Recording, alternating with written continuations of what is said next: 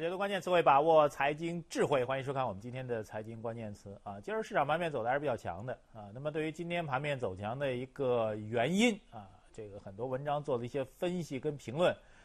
按照惯例来说，我们开场呢，先把这个市场的一些普遍看法给您做一个这个总体的一个回顾啊。比如说，为什么走得强呢？第一个，外围市场上涨了。说上周五的时候，这个美国公布的一数据。美国的这个三大股指是继续的上扬，这是一理由啊。然后第二是国内的市场利好，是因为这个周末公布的这个中国的一月份的融资金融方面的数据是偏利好。这数字我们待会儿再给您分析啊。这数字在我们节目看来一点都不是利好啊，给您提醒一句。但是有总结啊，就有观点认为为什么走强？钱多了，社会融资总量大了啊，贷款增加了等等等等，哎，这是一理由。我们待会儿给您做分析。第三一个就是整个的。货币资金面比市场想象的要宽松啊！上周我们都知道，央行那两天，周二跟周四都按兵不动，这市场的这个整体资金面就是之前发的逆回购的资金到账了，所以这资金面偏紧，理论上偏紧，但实际当中好像没那么紧，所以说是利好等等等等。啊，我们看来啊，这个我们在这个点睛当中给用了这样一个词叫综合改革，就我们从今天的市场盘面上来讲，我们觉得改革因素正在逐步的对市场的影响正在逐步的显现。我们节目一直贯穿着这样两个核心的观点啊。第一观点，就中国现在基本面的经济数据完全不支撑一波比较强势的行情啊，特别是什么大牛市之类的，完全不支撑啊。从一月份的 CPI 的数据，包括采购经理人指数的相关的数据啊，都表明这个以制造业为核心、以消费市场来关注啊，工业和这个消费品市场来说，整个的市场状况并不景气。啊，哪怕是在春节期间，这春节期间大家大量的消费情况下，猪肉价格也没反弹起来，所以这整个的经济状况是不乐观的，这是第一观点。第二观点，那么整个的基本面既有数据不乐观，是不是意味着中国经济就一塌糊涂呢？不是，为什么呢？因为我们觉得一系列的综合改革啊，在二零新的年度当中呢，正在布局和突破当中。这种布局和突破将会给我们经济体制带来一系列比较明显的变化。比如说，刚才提到的两会在今年三月初就要召开了。那今天盘面当中，比如军工的板块就走得非常强。为什么走得强呢？因为我们知道中央的相关会议当中明确成立了这个我们要成立一个国家的安全委员会。那这样的话，大家就认为这个执政党的相关的关于执政架构的一个调整。在将来的行政机构当中，必然会产生相关的影响啊，相关的影响必然会落实到相关的产业跟板块当中去，所以这不是一个改革推进吗？还有什么改革呢？啊，土地改革呀，国有企业改革呀，户籍改革呀，这些改革是不是也会陆续的推进呢？所以叫做综合改革。我们第二观点就是改革带来的红利效应，在二零一四年也将会逐步的明显化，这是我们两个基本观点。到现在为止，我们觉得这观点没有大的调整，啊，这关键点就是在于此。综合改革，其实今儿还有另外一个消息啊，就国家发改委啊正式宣布了对铁路的货运价格进行调整，怎么调呢？涨价，怎么涨呢？货物的平均运价水平呢，每吨公里是提高了一点五分，啊，这事儿出来之后，很多人在做测算，说这对于什么上市公司有影响，比如大秦铁路受到影响比较大之类的，等等等等测算。其实我们从这个货运改革来说，从二零。零二二零零三年开始，基本上每个年度我们都会进行这个铁路货运价格的一个上涨，所以它几乎是一种惯例。更为重要的是，我们觉得这种改革的推进是非常非常重要的。一个是之前的整个铁路的货运价格偏低，啊，按照国际上平均的水平来讲是偏低的。另外一个，我觉得除了盯住涨价这一点之外，还要看其他的点，比如铁路总公司成立了啊，以前的铁道部有行政职能，有这个管理职能，现在到了铁路总公司了。它必须要按照这个市场化的运作来进行相关的推进，那么这种运作和推进当中会产生什么样的改变呢？比如说，铁路沿线的土地开发，铁路沿线的这个农地的产权的流转，有没有可能做一个布局呢？经常我们会说啊，这个农地流转啊，靠近市中心的这些郊区的土地啊，受欢迎。所谓极差地租嘛，学过经济学的人都知道极差地租的概念，这地位置好。那么，对于其他的一些领域当中啊，会不会有一些其他的一些改变呢？这种改变就是，铁路沿线的农地流转有没有可能把这种产权转让给铁路总公司呢？这其实也是一种改革突破。所以不要只盯着一个这个微小的一分多钱的一个价格变化。当然，这对于绝对价格来说影响蛮大。铁路总公司增加四百个亿的收入啊，税前的。那么这种状况意味着改革推进正在进行当中。这也就是我们说的，二零一四年真正的看点不在经济基本面，而在于改革红利的真正落实。好，今天我们来关注三方面的话题啊。第一个话题就是刚才提到的这一月份的金融的相关的数据，我们给了一个问号啊，就是春晚当中有个特别火的一个歌曲叫做《时间去哪儿了》。那现在我们不讨论时间的问题啊，时间在慢慢的流逝，但钱很重要啊，钱去哪儿了呢？这从一月份的数据当中啊，真的是我们觉得真的是用冰火两重天来形容非常准确啊。一个是这个整个一月份的社会融资总规模是刷新了历史新高，就中国金融贷款市场发展啊，金融市场发展这么多年就没这么高过啊，两点五八万亿一个月。然后新增的人民币贷款一点三二万亿，这也是四年以来的新高，基本上这水平要可以比拟之前的啊金融危机那时候大量的信贷投放那时候了啊，仅次于那时候，所以这个变化是非常明显，就是钱啊整个的融资规模这钱特别特别多，火焰。这个冰水在哪儿呢？另外的我们需要关注的，这就是海水或者说冰宽在哪儿？是这个存款啊，存款绝对额上来讲，居然出现了绝对值的下降。存款大规模外流大幅减少是九千四百零二亿，钱没了，就是存款这个概念没了。另外一个就是 M 一，我们说狭义货币啊，就现金加活期存款，同比增长只有百分之一点二，比去年同期足足低了十四点一个百分点，就可以忽略，就完全没增长。一方面是贷款整个融资规模这飙升，另外一块存款这边没有，这问题其实挺严重的。我跟您说啊，这正经八百应该去需要分析一下，为什么呢？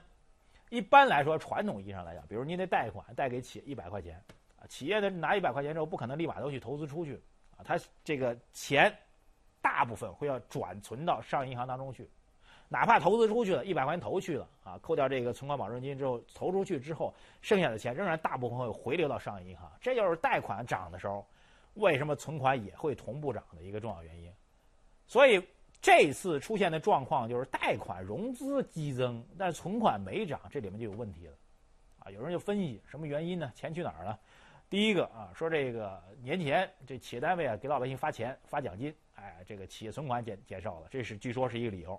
另外一个比较重要，就是我们认为是二零一四年跟之前年度最大的一个区别的地方，就是现在互联网金融越来越火了。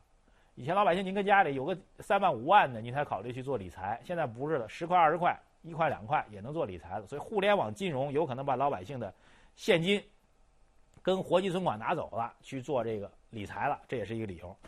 但是我们觉得啊，我们觉得这些理由未必是成立的，就是我们觉得这种大的偏差背后，一方面来说，是不是表明了我们的观点？我们的观点认为，这种资金的流向当中，是不是会有一些这个悬疑性的东西呢？这些钱如果真的是到了理财产品的领域当中去，到底是好事还是坏事？所谓的资金池的问题会不会出现？我们的观点。另外一个要提到的就是这种状况，其实金融热而经济冷，这种状况怎么来分析？就是现在对于中国经济来说，我们觉得最大的问题，从资金层面来讲，最大的问题就一丁点儿都不缺钱，中国人特有钱啊！中国的经济实体整个宏观上来讲的经济总金融总量非常非常庞大，一点都不缺钱。但这个钱的流向的问题，因为互联网金融的发展越来越复杂，因为这个这种新的金融格局的出现，导致资金错配的问题越来越严重。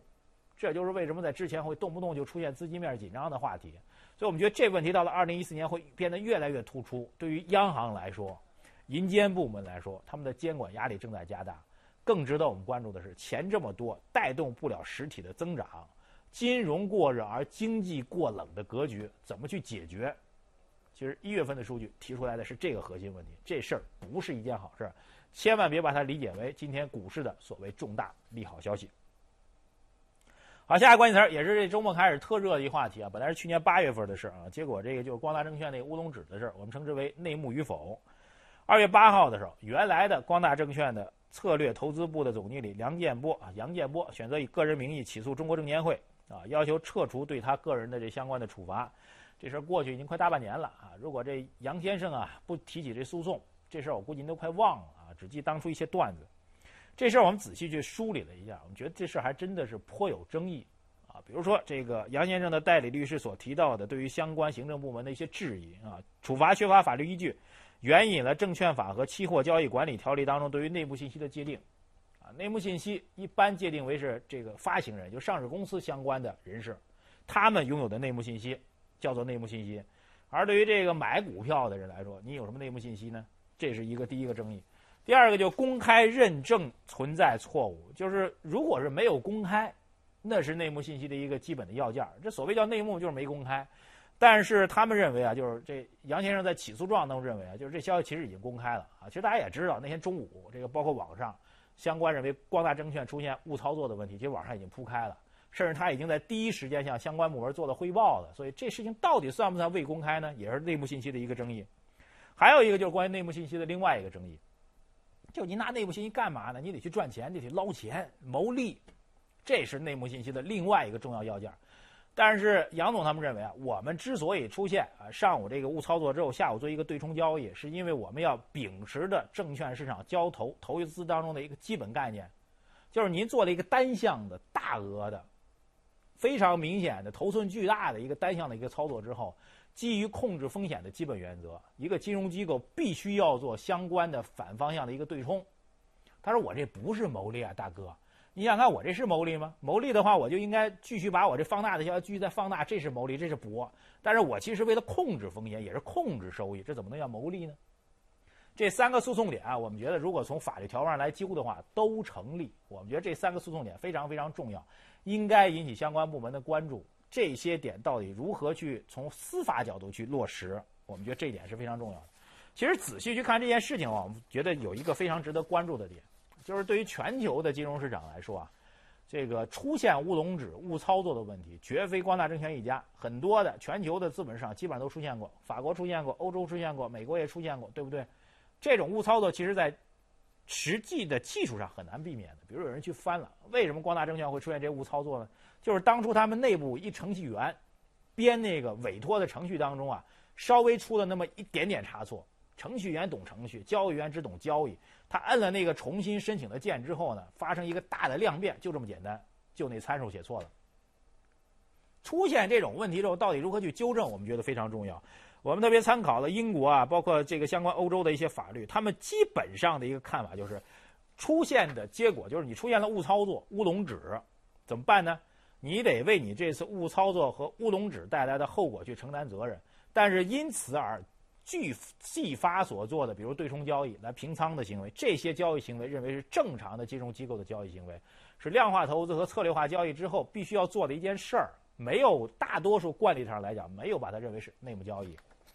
但我们觉得啊，其实对于这次诉讼啊，回到诉讼本身，我们从立场上来讲，我们觉得我们还是支持杨先生的啊，支持他这次诉讼的。毕竟它是能够让司法解释更加的清晰，让司法我们的观点，让司法作为第三方的形式来介入到行政机构和市场之间的平衡。我们觉得无论如何，这个司法的介入是非常非常重要的。当然，我也特别遗憾做预测，我们认为杨先生翻盘的概率非常非常低啊，因为根据我们证券法相关的规定啊，什么样的消息属于内幕交易呢？在最后有这样一句话啊，他说了，国务院证券监督管理机构认定的对证券交易价格有显著影响的其他重要消息。都叫做内幕消息。换句话说，我们的行政机构完全可以援引证券法当中这样一个规定，认为我行政机构有认定内幕消息定义的裁量权，那我就认为你这就是内幕交易，合法吗？合法。所以尽管有争议，但是我们认为杨总杨先生针对这次的处罚翻盘的概率非常之低。咱们也非常希望司法机构能够全面介入，来尽快促使双方之间的。关系和地位的平衡。好，接下来继续关注技术方面的话题，来关注温州。温州呢是全中国这民间借贷市场最发达的地方啊。今日呢，这个温州市的民间融资管理条例正式获得突破了。今儿我们关注的一个点是这样的，就是所谓强制报备啊。根据温州这个民间融资管理的相关条例啊，有三种情况，就是单笔的借贷款资金超过三百万以上，借款余额在一千万以上，向三十个人以上的特定对象来借款的。这三种情况必须向相关的行政机构进行报备，这种报备是好事儿。